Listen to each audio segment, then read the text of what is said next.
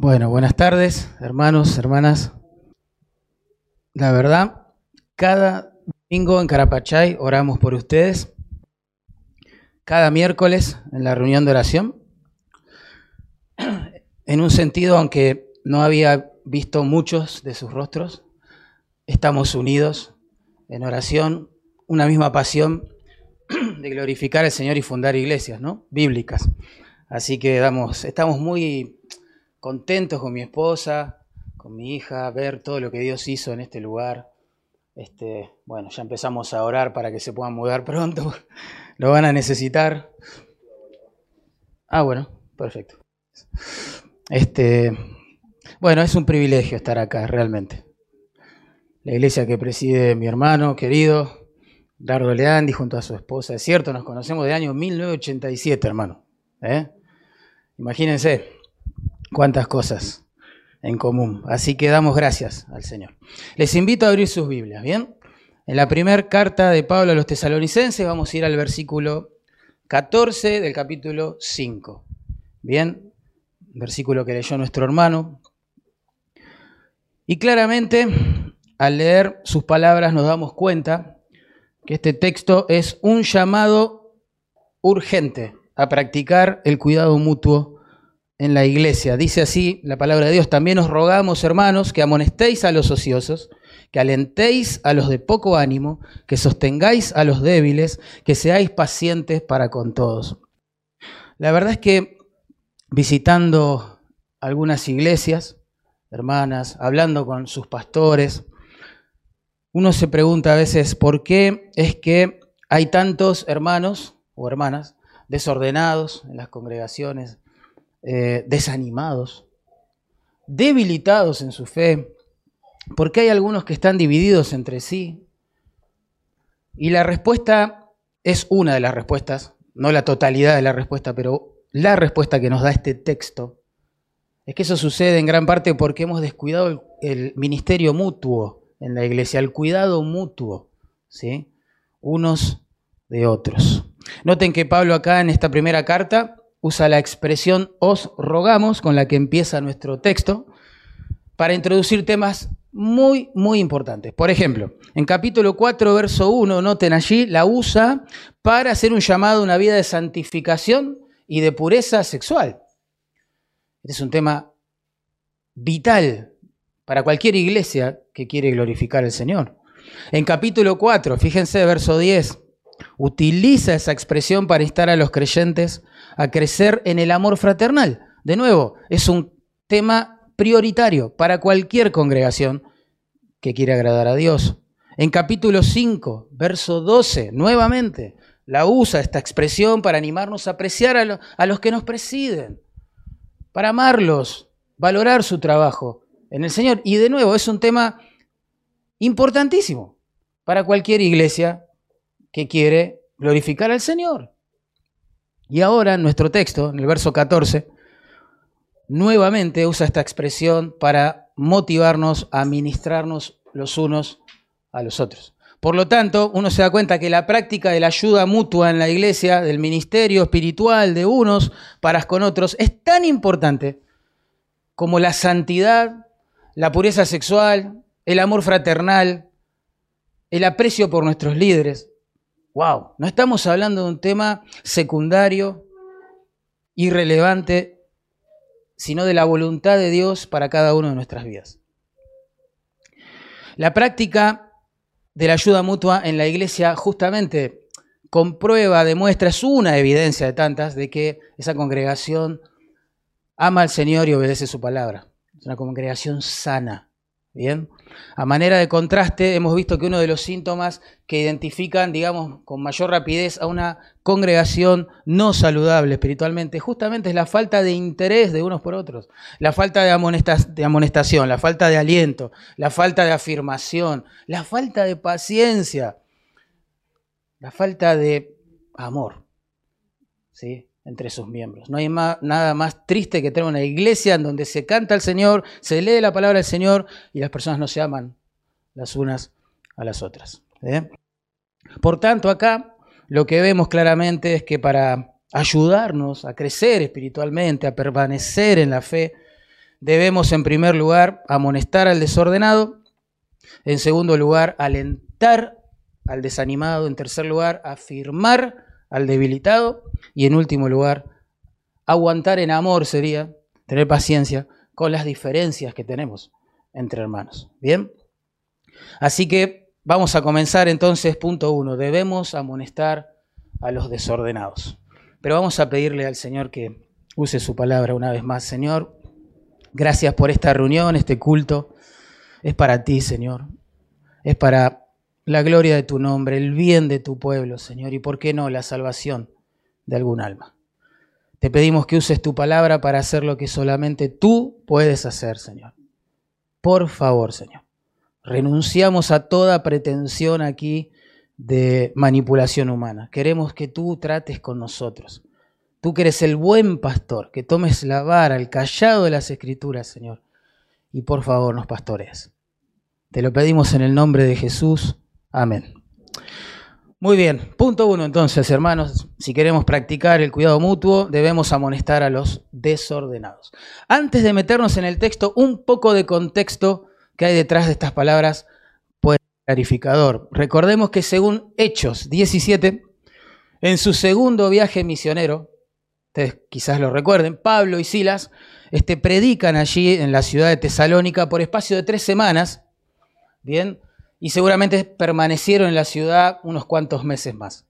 Lo cierto es que Lucas nos cuenta que se convirtieron algunos judíos, algunos griegos, algunas mujeres nobles, y Dios de la nada formó su iglesia en Tesalónica. Claro, pero junto con el nacimiento de la iglesia también se dio a luz una persecución tremenda en la ciudad contra los misioneros, a tal punto que ellos se vieron obligados a huir de la ciudad como si fueran, no sé, malhechores, criminales. Se levantó una turba contra ellos y no quedó otra opción que huir de Tesalónica. Tremendo, claro, pero el corazón de Pablo quedó prendido con estos hermanos. De allí Pablo tuvo que ir a Berea, donde también encontró una turba semejante y tuvo que huir de esa ciudad. Termina en Atenas, prácticamente solo, porque en ese lugar envía a Timoteo a esta ciudad para ver cómo están estos hermanos. Bien. En Corinto se encuentra con Timoteo después. Timoteo les da las noticias mayormente favorables del rumbo de esta iglesia. Y Pablo a la distancia les escribe esta carta, entre otras razones, para que ellos puedan perseverar en la fe, en ausencia de su pastor, de su misionero, digamos. ¿Bien? Ahora, ¿cómo Pablo se propuso ayudarlos a perseverar en la fe? Bueno, entre otras cosas hermosas que ha escrito es esta, fomentando el cuidado mutuo en la iglesia. El misionero no está, pero están los hermanos. Y en el poder del Espíritu y usando las Escrituras deben ministrarse los unos a los otros. Ahora, noten que como buen médico de almas de, o de almas, Pablo afirma que para practicar el cuidado mutuo con sabiduría, primero hay que hacer un diagnóstico preciso, correcto. ¿Cuál es el problema del hermano? En este primer caso, se trata de una oveja, dice allí, desordenada o indisciplinada, como dice la Biblia de las Américas. Ese es el cuadro, digamos, el diagnóstico. Después, y en consecuencia, hay que ofrecer un tratamiento adecuado para ese problema espiritual específico, que en este caso se trata de aplicar dosis de amonestación. Que amonestéis, dice allí, a los ociosos. ¿Bien? De la misma forma va a proceder con los otros tres casos. Primero da el diagnóstico, luego el tratamiento. ¿Bien? Ahora, ¿qué es un ocioso? Bueno, el adjetivo que acá se traduce ociosos significa literalmente sin orden. Sin orden, sin disciplina. Se usaba este término en el ambiente militar para describir un soldado que marchaba a otro paso, que rompía fila. Bien, con el tiempo la palabra identificó a alguien que no cumplía con sus deberes, con sus responsabilidades. Bien, y en este caso en particular es una referencia a hermanos desordenados dentro, ¿sí?, de la congregación. Insubordinados, podríamos decir. Algunos creen que este adjetivo ociosos describe solo a aquellos hermanos perezosos que en la segunda carta a los tesalonicenses se mencionan como personas que, interpretando mal las profecías, el tiempo de la venida de Cristo, habían dejado sus trabajos, ¿se acuerdan? Y se dedicaron a vivir, digamos, este, así, eh, neciamente. Pero no es solo eso, no es solo eso, porque en capítulo tres, seis de la segunda carta a los tesalonicenses, el hermano desordenado es aquel que se revela a las enseñanzas que los apóstoles enviaban a las iglesias a través de sus cartas. Por lo tanto, el término es muy amplio, es muy amplio. Noten además nuestro contexto inmediato. En el verso doce, Pablo estableció un orden en la iglesia. Dijo allí claramente que nosotros debemos apreciar a nuestros eh, pastores, aquellos que nos enseñan, que nos presiden, que nos amonestan en el Señor, valorar su trabajo, etcétera. Pero claro, las ovejas, digamos, eh, desordenadas, aquí referidas, rompen con ese orden. No aman a quienes los presiden, no aprecian su trabajo y por ende marchan en contra de todo lo que se predica en la iglesia, de todo lo que prioriza la iglesia, de todo lo que se define hacer en la iglesia. Y eso trae muchos problemas a la oveja desordenada y también a la iglesia donde ella se congrega. Estas personas suelen ser criticones o criticonas, exigentes, quejosas, desamoradas, desordenadas. Suelen ocultar obviamente su resentimiento, claramente, pero tarde o temprano sus actitudes, el efecto que ellos provocan, producen en sus compañías, las cosas que quizás escriben en redes sociales también, terminan revelando el verdadero o la verdadera condición de su corazón. Son ovejas desordenadas, ¿sí? ¿Cuál es el tratamiento para estas ovejas desordenadas? Bueno, allí dice, os ruego que amonestéis a los ociosos o a los desordenados. Estas personas, hermanos, necesitan amonestación. La palabra o el verbo que ahí se traduce amonestación literalmente significa poner en orden la mente, ¿bien? Ordenar los pensamientos sería la idea. Consiste la amonestación en sembrar algún principio de la Escritura en la mente de la persona, en este caso desordenada, con la esperanza de que Dios, en el poder de su Espíritu, use su palabra para guiarla al arrepentimiento y que vuelva al orden y que recupere el gozo que perdió, ¿sí?, en medio de su desorden. A veces, a la luz de las Escrituras, entendemos que la amonestación adopta una forma de confrontación directa, dura, hasta a veces es, se torna pública esa amonestación, como en el caso de Pablo, cuando reprende públicamente a Pedro, ¿se acuerdan? Allí en el contexto de eh, Galacia.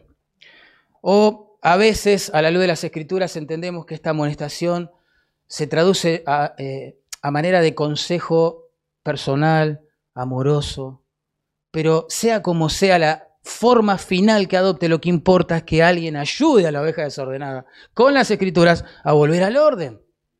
Porque una oveja desordenada no es una oveja, una oveja bienaventurada. Una oveja desordenada es una oveja amargada, resentida. Vive cosechando las consecuencias de sus malas actitudes. Y no solo él queda afectado, sino priva a los suyos, ¿sí?, de ser bendecidos por las relaciones de amor fraternales espontáneas en la iglesia o del ministerio de la iglesia en sus vidas. Necesita amonestación. Por amor a él hay que amonestarlo, o por amor a ella.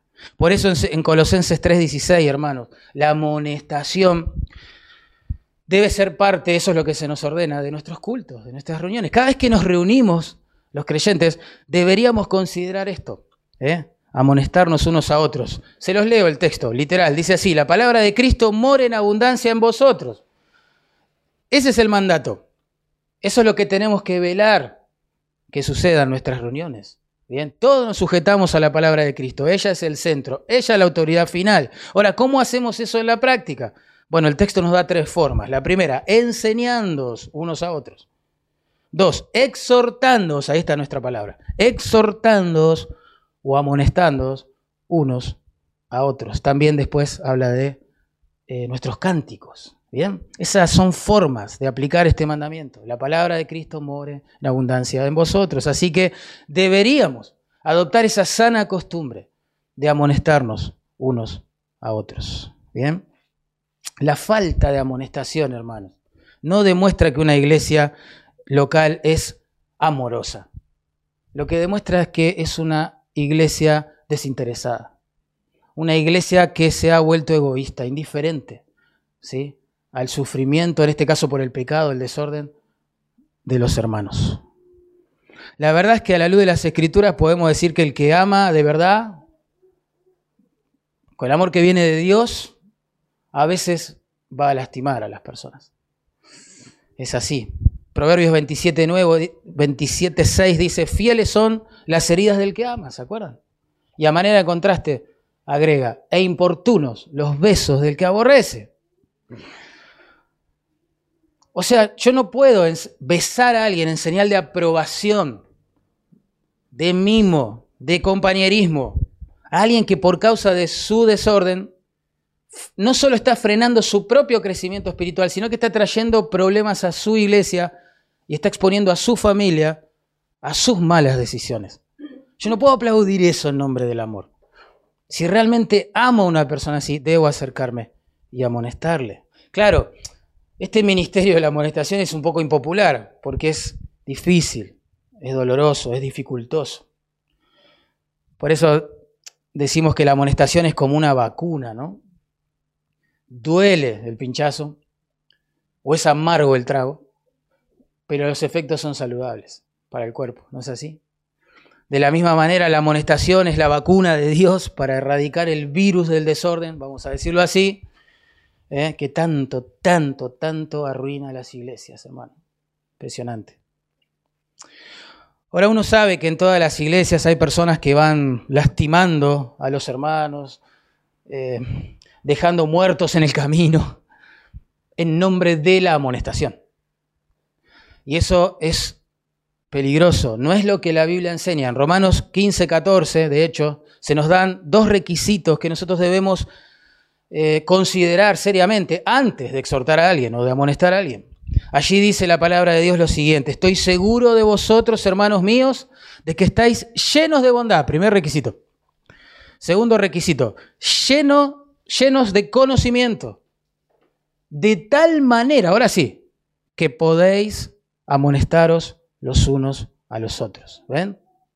Antes de amonestar a alguien, uno tiene que examinar su corazón y debe asegurarse que lo va a hacer con un buen tono de voz, con una buena motivación de corazón, ¿sí? Eh, buscando el bien espiritual de la otra persona, buscando el bien espiritual de su familia, buscando el bien espiritual de la iglesia, buscando la gloria de Dios detrás de lo que hace, ¿sí? Pero con la bondad solo no alcanza. Pablo dice también hay que estar llenos de conocimiento. Las buenas intenciones no sirven mucho con la amonestación. Si la amonestación va a traer al orden a una oveja desordenada es porque se hizo en base a la poderosa y suficiente palabra de Dios, ¿verdad? Entonces el texto dice hay que estar lleno de conocimiento, lleno de conocimiento, ¿eh? Si no sabemos qué decirle a un hermano desordenado, porque nos pasa a todos muchas veces, eh, deberíamos preguntar, informarnos, pedir consejo para poder aconsejar, ¿se entiende? Aprender para poder enseñar. ¿Eh? Job hacía eso. Él dice, de la causa que no entendía, me informaba con diligencia, dice Job. Mirá qué buena actitud. No hay que saberlo todo para amonestar, hay que aprenderlo todo. En todo caso, ¿sí? Si no sabes cómo amonestarlo de última y no investigaste, pero no, no podés, bueno, lleva a esa persona a alguien que lo amoneste. Al pastor, algún maestro de la iglesia, algún líder, no sé.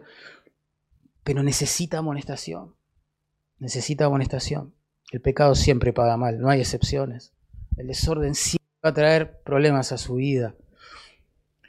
Quizás estés pensando, bueno, yo tengo en mente una persona así, pero tengo miedo, porque si yo lo amonesto, es probable que se corte la amistad, es probable que me aborrezca por eso. Y bueno, es posible, hay que asumirlo. A la luz de la Biblia que eso puede pasar también. Y no lo digo yo, lo dice Proverbios nueve ocho. Miren, allí la palabra dice lo siguiente: no reprendas al necio, para que no te aborrezca. ¿Ves? Puede pasarnos esto. Uno se acerca en amor, con el conocimiento de las Escrituras, quiere amonestar por amor y bueno, recibe odio. Por eso a veces, como dijo Pablo, amando más somos amados menos. ¿Eh? Pero la verdad es que en la mayoría de los casos, si se trata de un creyente y lo amonestás con amor y con la palabra de Dios, lo más probable es que te termine amando y, a, y valorando tu, tu vida, tu ministerio como nunca antes quizás. La segunda parte del proverbio que leí dice esto: corrige al sabio y te amará.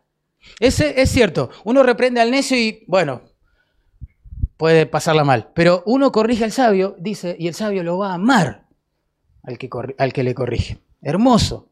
Si adaptamos la frase a nuestro texto, diría algo así: amonéstalo con amor. Si te ama por eso, entonces hay esperanza. Se trata de un hermano sabio, sabio, que más que estar enamorado de sus opiniones, está enamorado de su Señor. Hay un caso muy lindo que ilustra este principio. Allí en Hechos veinte, ustedes recordarán, Pablo se está despidiendo de sus colegas pastores, a los cuales formó durante tres años, según dice él, de noche y de día, sin cesar, amonestándolos con lágrimas a cada uno de ellos. Imagínate, durante tres años, de noche y de día, todo el tiempo, amonestando, amonestando, amonestando. Quizás si estuviésemos, hubiésemos estado en ese grupo, hubiéramos dicho, wow, no veo la hora que se vaya Pablo, me tiene cansado Pablo ya, cada vez que me ve, me amonesta. Llora, es verdad, pero me amonesta. Pero no es lo que pasó. Lucas nos cuenta que cuando finalmente él se despide, hubo, así dice el texto, hubo gran llanto de todos. Y echándose al cuello de Pablo, le besaban, doliéndose en gran manera por la palabra que había dicho que no le iban a volver a ver más. Así no se despide a una persona indeseable, ¿verdad? Así se despide a un hermano amado que nos ha ministrado, aunque nos ha amonestado en el proceso. He descubierto que las relaciones, espiritualmente hablando, más significativas, más relevantes, más edificantes, generalmente se dan en un marco de amonestación. Hasta el día de hoy aprecio a las personas que me han amonestado. Gracias a Dios. Bueno, el verbo allí es un imperativo, así está expresado en el modo imperativo, por lo tanto, hermanos, esto no es una sugerencia de Pablo que uno puede tomar, dejar. No, es un mandato que baja de los cielos con toda la autoridad de la soberanía que todos debemos obedecer. Así que si Dios te ha mostrado, hermano, hermana, algún este, hermano o hermana de la iglesia, desordenado, que está sufriendo, cosechando consecuencias difíciles, eh, que le trae su propio desorden, su pecado, acércate, no, no, orá mucho por él y amonestalo, amonestalo. El que llama, el que ama, amonesta, hermanos. Porque si los hermanos desordenados no son amonestados, pronto se van a transformar en hermanos amargados. Y créanme que eso es más grave y más triste. ¿Eh? Los hermanos amargados, con su queja, su resentimiento, son como levadura en las congregaciones, hermanos, ¿eh? que contaminan de a poco todo, todo. Así que Dios puede usarte, hermano. Yo te quiero animar a amonestar, porque Dios puede usarte para erradicar ese virus del corazón de un hermano. Quizás la mano de la gracia, usando tu amonestación amorosa y bíblica, lo libere de la telaraña de la amargura o del resentimiento En, en la cual estaba pegado, inmovilizado. Andá a saber por cuánto tiempo. Aparentando quebranto, gozo y alegría en, los, en las canciones, pero por dentro tragando el sabor amargo de la amargura. Meses y meses. Quizás Dios te use, hermano, para uff, cortar con este círculo vicioso en ese corazón desordenado. ¿Eh? En segundo lugar, y vamos a ir más rápido con estos casos, debemos alentar a los desanimados. Debemos alentar a los desanimados. Fíjense que el diagnóstico ahora es diferente. Ya no se trata de una oveja desordenada, ahora se trata de una oveja desanimada. Allí dice de poco ánimo, por lo tanto el tratamiento también es diferente. No se nos manda a amonestar al desanimado, se nos manda a alentarlo. Allí dice, ruego que alentéis a los de poco ánimo. El adjetivo que ahí se traduce, poco ánimo, es una sola palabra en el original, literalmente significa de alma pequeña, de alma pequeña, es una persona apocada en su mundo interior. Describe, hermanos, que ante las responsabilidades de la vida que todos tenemos que enfrentar en un mundo caído y son dificultosas generalmente, ellos se, se desaniman, se perciben muy pequeños. Todo es difícil para ellos. Ante las pruebas, imagínense, se sienten intimidados, por ende incomprendidos. Luchan, sus días son difíciles, son difíciles, ¿eh? Están llenos de temores, de ansiedades, de preocupaciones. Y antes de avanzar, es importante entender esto, que aún los más fuertes, ¿eh? los más fuertes, bajo el peso de una prueba, de una aflicción, que no cesa en el tiempo, pueden pasar a integrar este grupo.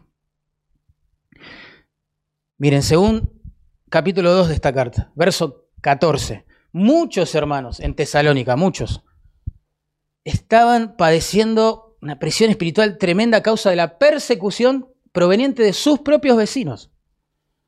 Eso es tremendo. Otros, según capítulo cuatro, verso trece al dieciocho, estaban soportando un desánimo fuerte porque tenían que despedir a sus seres queridos.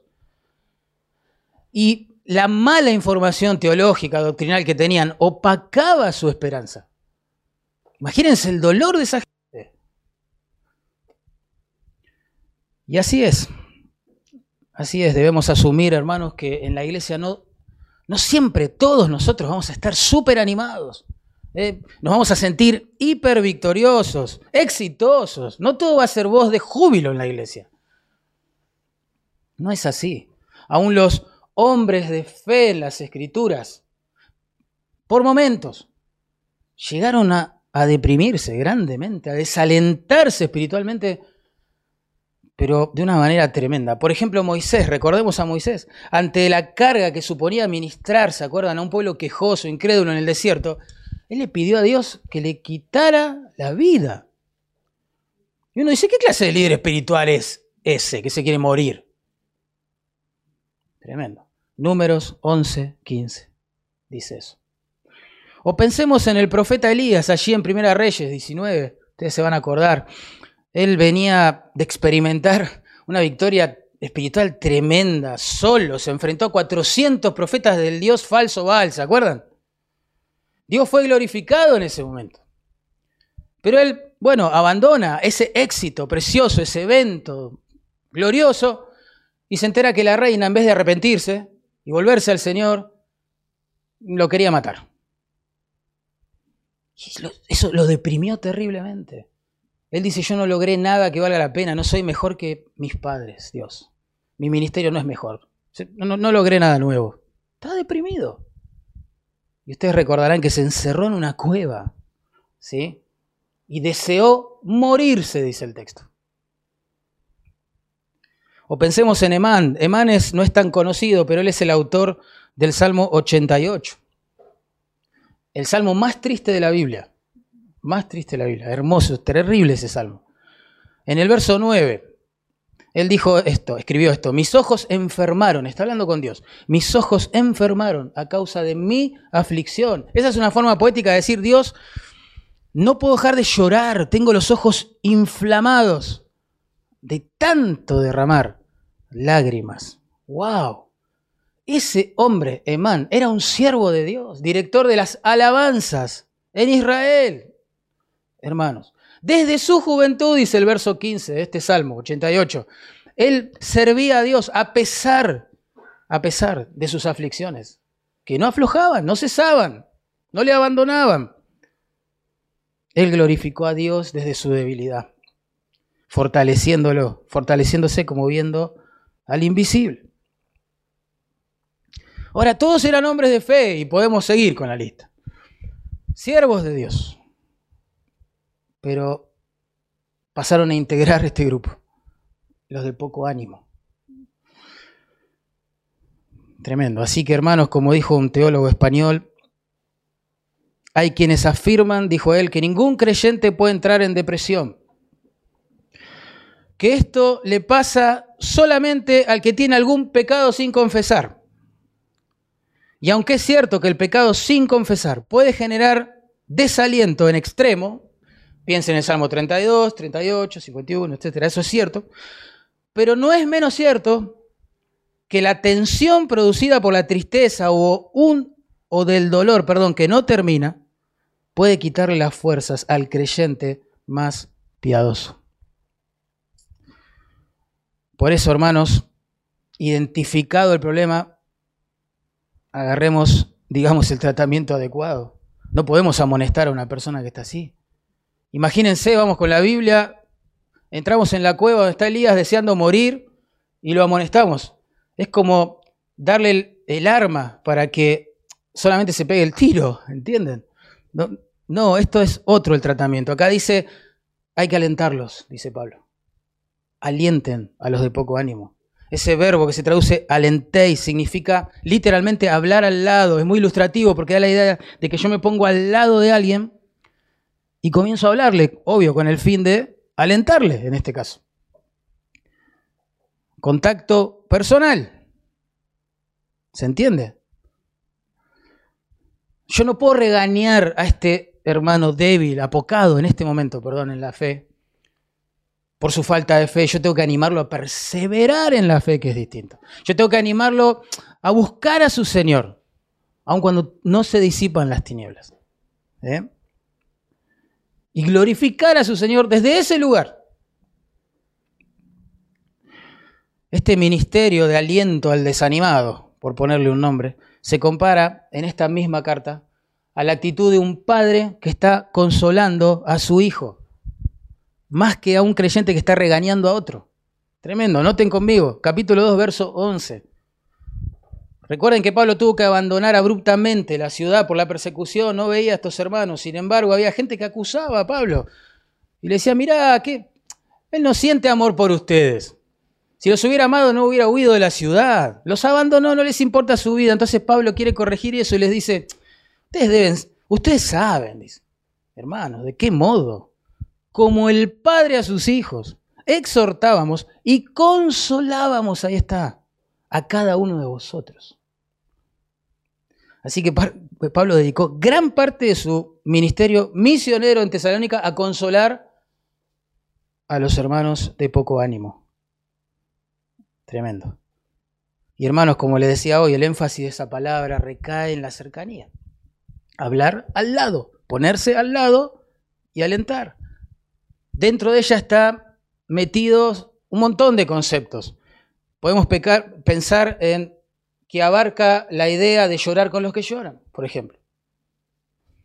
Implica ese abrazo contenedor que en algún momento de nuestras vidas todos necesitamos recibir. Implica eh, poner el hombro para el que solo le sale llorar. Implica escuchar al que precisa descargar sus angustias, sus ansiedades, sus temores. A veces solo vamos a tener que acercarnos a fin de escuchar nada más. La persona va a hablar. El Espíritu Santo va a usar ese momento para aliviar sus cargas y nosotros vamos a poder orar con ella. Y la persona se va este, consolada. Tremendo. El tiempo presente del verbo otra vez allí, traducido alentéis, implica continuidad, implica un hábito. Este es el estilo de vida que Dios quiere para cada uno de nosotros cada vez que nos reunimos, hermanos. En el contexto de un culto, de una reunión casera, donde sea. Donde los cristianos se junten, debe, se, se juntan, debe haber amonestación al desordenado, pero también debe haber aliento al debilitado.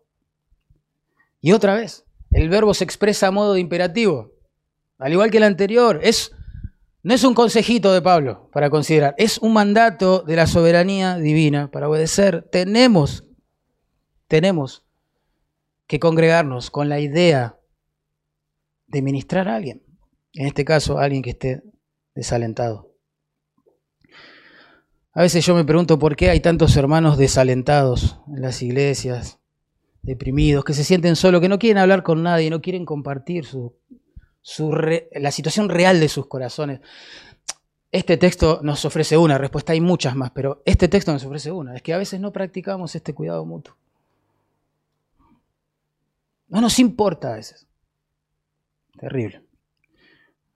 Así que si Dios te mostró la necesidad de alentar a algún hermano desanimado, te enteraste, Dios te lo mostró, no postergues, acércate y alentalo.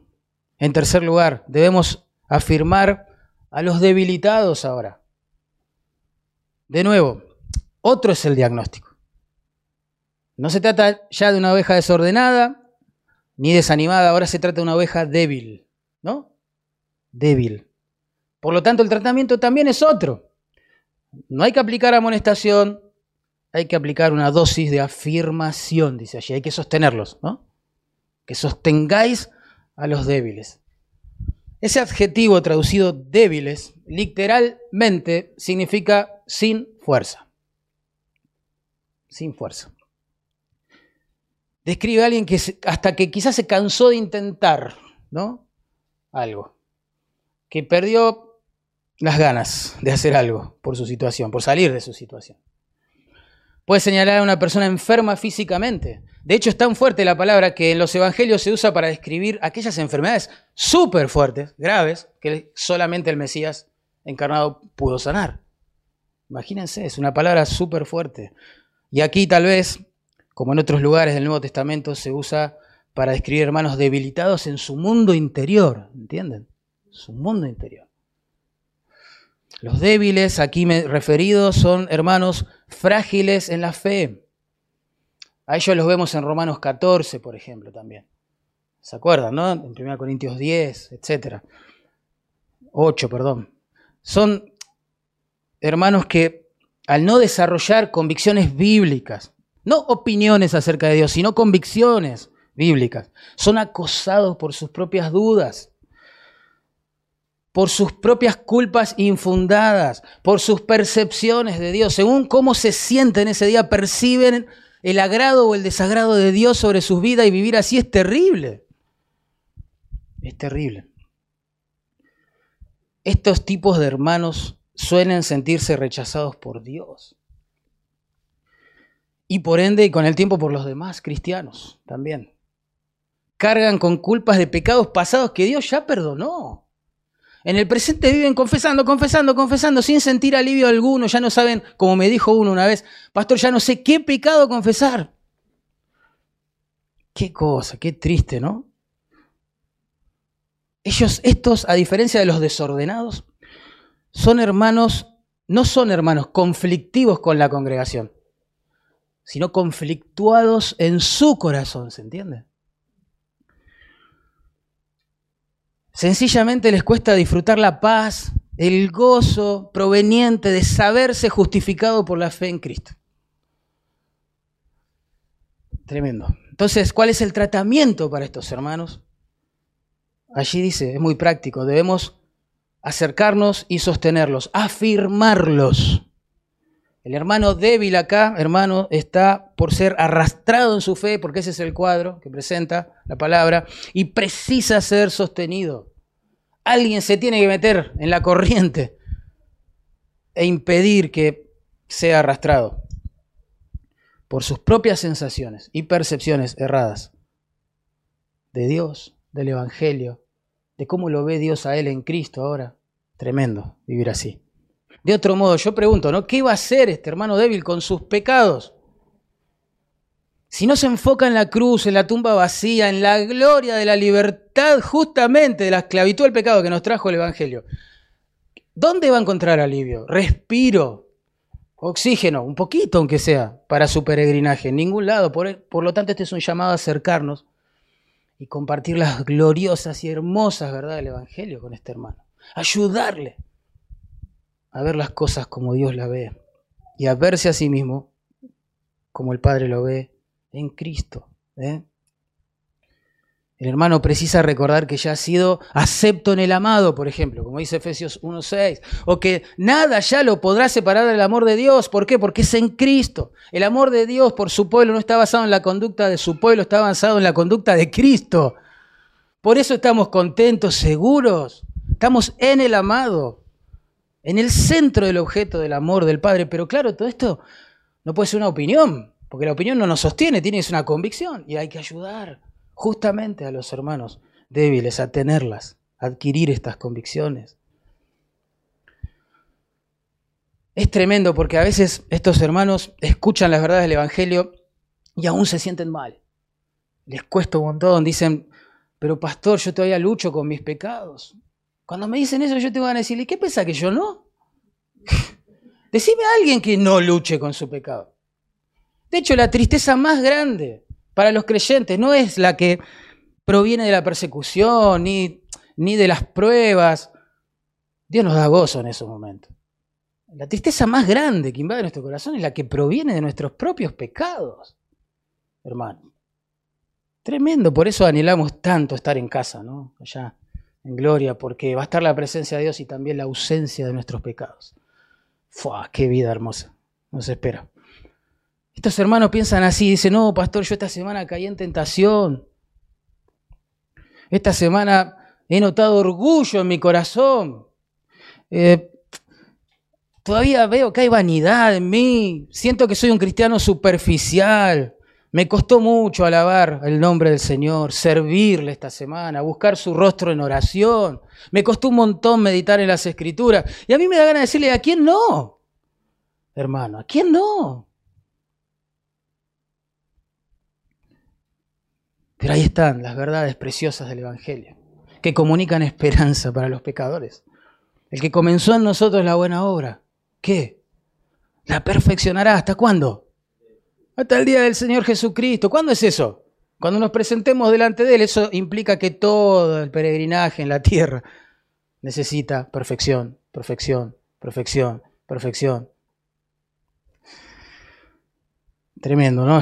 Otra vez, el modo del imperativo acá del verbo, sostengáis, comunica que esta no es una idea de Pablo, es un mandato divino. Hermano, no afirmar al débil en la fe es un pecado de omisión que cometemos a menudo. El tiempo presente también del verbo implica continuidad. Esto debería ser un hábito. Cada vez que nos reunimos deberíamos velar y estar atentos. Quizás Dios en algún momento nos muestre un hermano débil en su fe. Y ahí está, es un llamado al ministerio. Y no necesariamente o exclusivamente para el pastor, sino para los hermanos, como dice el texto. Os ruego, hermanos, que hagan esto. ¿Por qué hay tantos hermanos luchando en soledad con su pecado en las iglesias? ¿Por qué les da vergüenza pedir ayuda? Mostrar lo que su conflicto espiritual. ¿Por qué están tan frustrados con su proceso de santificación? ¿Por qué ellos piensan que solo a ellos les pasa eso? Que Dios parece bendecir el progreso en piedad, en santificación al resto, pero a él no. Y, y no sabe qué hacer con eso y le da vergüenza compartirlo. ¿Por qué nos pasa todo esto? Por muchas razones. Pero la que da nuestro texto es porque muchas veces no practicamos este ministerio de ayuda mutua en la iglesia. La verdad a veces no nos importa. Y la persona vino con su carga y se fue con su carga. Y por último, acá hay un llamado también a soportar en amor las diferencias. Noten verso catorce, al final dice que seáis pacientes para con todos, pacientes para con todos. Acá el diagnóstico es más complejo, ¿no?, de abordar. Puede referirse, ese, ese, esa palabra todos, puede referirse a los pastores, mencionado en el verso doce, o líderes, más que pastores. Puede referirse también a los desordenados, a los debilitados, a los desanimados, anteriormente referidos. Bueno, en, re, en resumen, se refiere a todo tipo de hermanos. Este es un llamado a ser pacientes con los hermanos. Es muy fácil exasperarse con los desordenados, con los desanimados, etcétera. Pero acá somos llamados a tener paciencia para con ellos. Aún los que son simplemente diferentes a cada uno de nosotros. El verbo ahí traducido, seáis pacientes, una sola palabra, y comunica esta idea. Es, el llamado es este, a tener un temperamento, digamos, eh, largo, que se estira, se estira, se estira, se estira, pero nunca se quiebra, nunca estalla. Esa es la idea, bien, de esa palabra. Nosotros decimos cuando una persona es explosiva, así explota en ira, decimos que es de mecha corta, ¿no? Bueno, este, esta palabra justamente comunica el concepto contrario. Debemos ser de mecha larga los creyentes, ¿sí? Debemos ser pacientes a la hora de amonestar, a la hora de alentar, a la hora de afirmar, a la hora de tratar con alguien que no piensa igual que nosotros en asuntos periféricos de la fe. Suena fácil todo esto, ¿no? ¿De, ¿De dónde sacamos el poder para vivir estas cosas? Bueno, el Espíritu Santo, ¿no? El fruto del Espíritu es amor. Listo. ¿Qué más? Gozo, paz, paciencia, benignidad, bondad, fe, mansedumbre, templanza. Necesitamos ser más espirituales, ese es el punto. Para vivir así, para construir iglesias así, todos nosotros necesitamos ser más espirituales. Necesitamos someternos a la guía del Espíritu, al someternos a las Escrituras, necesitamos ser controlados por el Espíritu, al controlarnos, al ser controlados por las Escrituras. O sea, esto no se puede fabricar, ese es el punto. No es que esto se construye con retos, con mandamientos escritos en la pared. Esto se construye en comunión con Dios. Es imposible estar en comunión íntima con Dios, un Dios que nos ha amado a pesar de lo que somos, y no amar a los hermanos después. Esto solo fluye de un corazón que se ha rendido a Dios. Ahora, terminemos reflexionando algunas cositas, algunas cositas pequeñas. Por ejemplo, el sustantivo hermanos acá es muy importante en el verso catorce, porque coloca el deber de amonestar, alentar, sostener, ser pacientes, etcétera, en los hombros de todos los creyentes, no solo de los que nos presiden en el Señor. Este es un llamado al ministerio para mi vida y para tu vida. Todos los hermanos, todas las hermanas. A veces pensamos erróneamente que el cuidado espiritual de los hermanos es responsabilidad exclusiva de los pastores. Muchas iglesias funcionan así. O, o en realidad terminan siendo disfuncionales por pensar así. No, hermano. El texto es claro. Os ruego, hermanos, que hagan esto, hagan lo otro, hagan aquello. ¿Eh? Otras veces, y también erróneamente, asumimos que el cuidado espiritual de los hermanos es responsabilidad exclusiva de los consejeros profesionales, de aquellos que tienen un doctorado en teología o en consejería bíblica. Y uno dice, ¿yo qué, qué le puedo decir al hermano? Reconocemos que hay eh, problemáticas complejas, claro que sí. Por eso hay que derivarlas al pastor, al maestro, al consejero, no sé, en cada iglesia. Claro que sí. Pero les digo la verdad, la mayoría de estos problemas que se plantean acá en este texto se resuelven entre hermanos. Es tremendo eso. Ministrándonos unos a otros, preocupándonos unos por el estado espiritual de los otros. Y este ministerio hay que hacerlo con una perspectiva correcta, hermano. Vos no sos Dios, vos no sos el Espíritu Santo, yo tampoco, claramente. Entonces, cumplimos nuestra parte y esperamos que Dios haga lo que solamente Él puede hacer en los hermanos. Es decir, debemos amonestar al desordenado. Eso es un mandato, eso lo tenemos que hacer nosotros. Dios no lo va a hacer por nosotros. Tenemos que hacerlo. Pero entendiendo a la vez, confiando a la vez, que Él va a hacer lo que nadie puede hacer. Traer al orden a esa persona desordenada. ¿Debemos alentar al desanimado? Claro que sí, eso es un privilegio y un ministerio que Dios nos ha dado a cada uno de nosotros.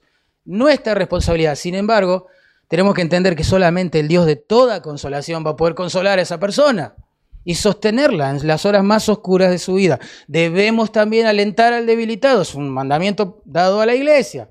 Es nuestra responsabilidad, hay que obedecer. Pero cuidado, confiando, dependiendo en la idea de que solamente Dios, solamente Dios puede aliviar la conciencia de esa persona a través de las promesas del Evangelio que nos trajo su Hijo. Y debemos ser pacientes con todos, dice allí, con todos, entendiendo que solamente Dios puede unirnos espiritualmente, en la medida que nosotros le buscamos y nos colocamos bajo la autoridad de las Escrituras. Pero sea como sea, sospecho, hermanos, que en esta larga pandemia, todos nosotros, en mayor o en menor medida, nos hemos desacostumbrado de estos ministerios.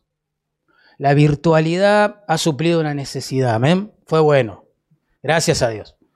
Imagínense esta pandemia sin los medios tecnológicos que nos permitieron recibir la palabra en casa, pero esta no es el plan original de Dios para la iglesia, hermanos. No nos podemos acostumbrar a la virtualidad. No podemos acostumbrarnos al no congregarnos, al no reunirnos y menos aún al dejar de ministrarnos unos a otros. Lamentablemente, esa es otra pandemia que se dio en el corazón de las iglesias. Tremendo, ¿eh? Tremendo.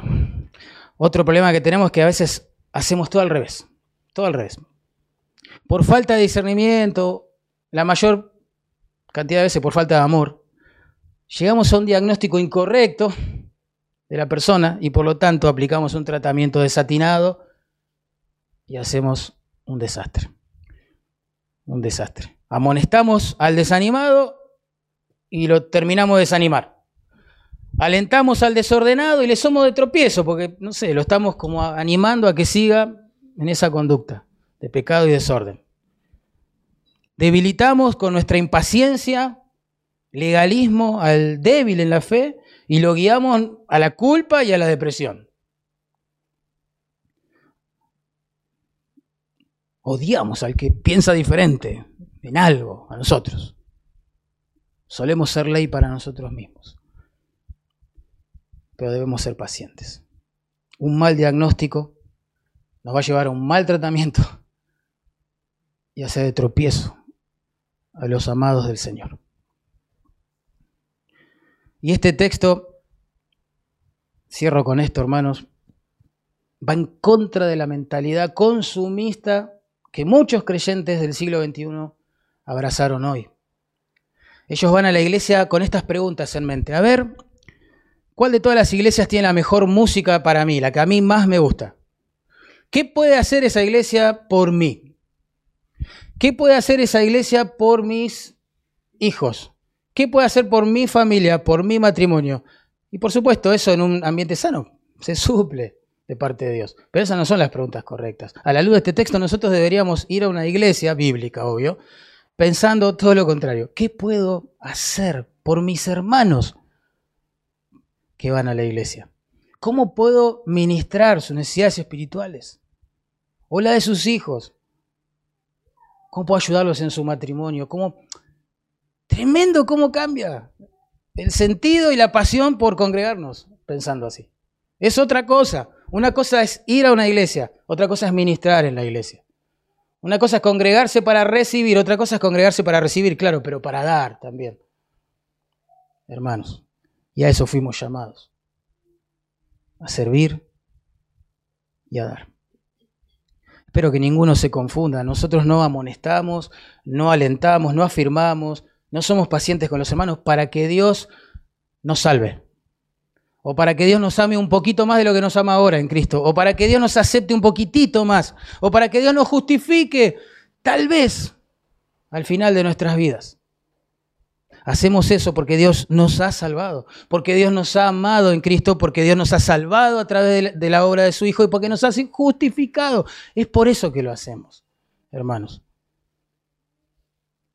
Piensen esto, siendo Dios humanado, Él dijo esto, no vine para ser servido, sino para servir y para dar mi vida en rescate por muchos. Y solo para terminar, piensen en esto, siendo Dios, existiendo en forma de Dios desde, toda la, desde siempre, toma cuerpo humano, se hace hombre, vivió una vida pura y sin mancha, ¿bien? Nadie lo puso, lo pudo acusar de pecado. Tuvieron que mentir para que la gente termine gritando, crucifíquenlo. Sin embargo, sirvió a los pecadores, a muchos pecadores, sacrificando su vida, su cuerpo, derramando su sangre en la cruz del Calvario. Allí, a pesar de que él nunca pecó, fue tratado como si fuera el peor de los pecadores. Por Dios. Tremendo. La Biblia dice que en, en Isaías cincuenta y tres que el padre quiso quebrantar a su hijo. Quiso sujetarlo a padecimiento. Fue el padre el que terminó crucificando allí en la cruz eh, a su hijo. Tremendo. ¿Por qué? ¿Por qué? Por nuestros pecados. Nuestros pecados siendo castigados, condenados en el cuerpo de aquel que nunca pecó. La ira que hemos provocado, la indignación santa que hemos provocado con nuestro pecado en el ser de un Dios justo y santo, se descarga sobre su hijo, para no tener que ser descargada sobre nosotros eternamente, en condenación. Él sufre nuestro infierno allí en la cruz. Él se sacrifica por nosotros. Él muere en nuestro lugar. Pero como la muerte no puede retener al que nunca pecó, hermanos, porque la paga del pecado es muerte y él nunca pecó, resucitó de entre los muertos, como lo había dicho, al tercer día, como lo dice aún la tumba vacía, como lo dice hasta el día de hoy la ausencia de rastros, de un supuesto cuerpo sin vida de Jesús. Y Él prometió volver. Él está reinando el universo, la diestra del Padre, prometió volver, juzgar a los vivos y a los muertos. Pero antes, antes, Él llama a todos los hombres, en todo lugar. Y aquí también, ahora, que se arrepientan de sus pecados, que se conviertan por la fe al Señor y experimenten el perdón justamente de esos pecados. Cuando alguien cree en el Señor Jesucristo, se produce un intercambio glorioso, ¿sí? Los pecados de esa persona imputados al cuerpo del que nunca pecó. Tremendo eso. La justicia del que nunca pecó, imputado a la cuenta del que vivió pecando. Vamos a orar. Pastor, Dardo. Oramos. Padre, te damos muchas gracias, porque detrás de estos mandatos vemos tu amor para con tu pueblo. Señor, nos has dado tu poder, la presencia de tu Espíritu en nosotros para llevarlos a cabo. Que seamos motivados por el amor del Evangelio, porque somos hermanos. Ayúdanos a ser compasivos y a practicar estos mandatos de unos a otros. Señor, gracias porque estamos en una iglesia donde podemos disfrutar de sermones como estos.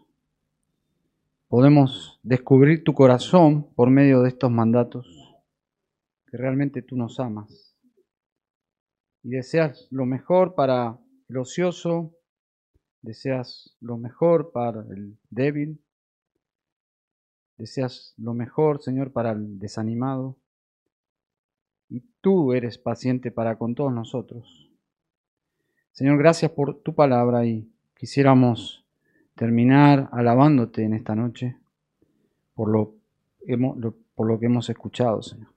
En el nombre de Jesús. Amén y amén.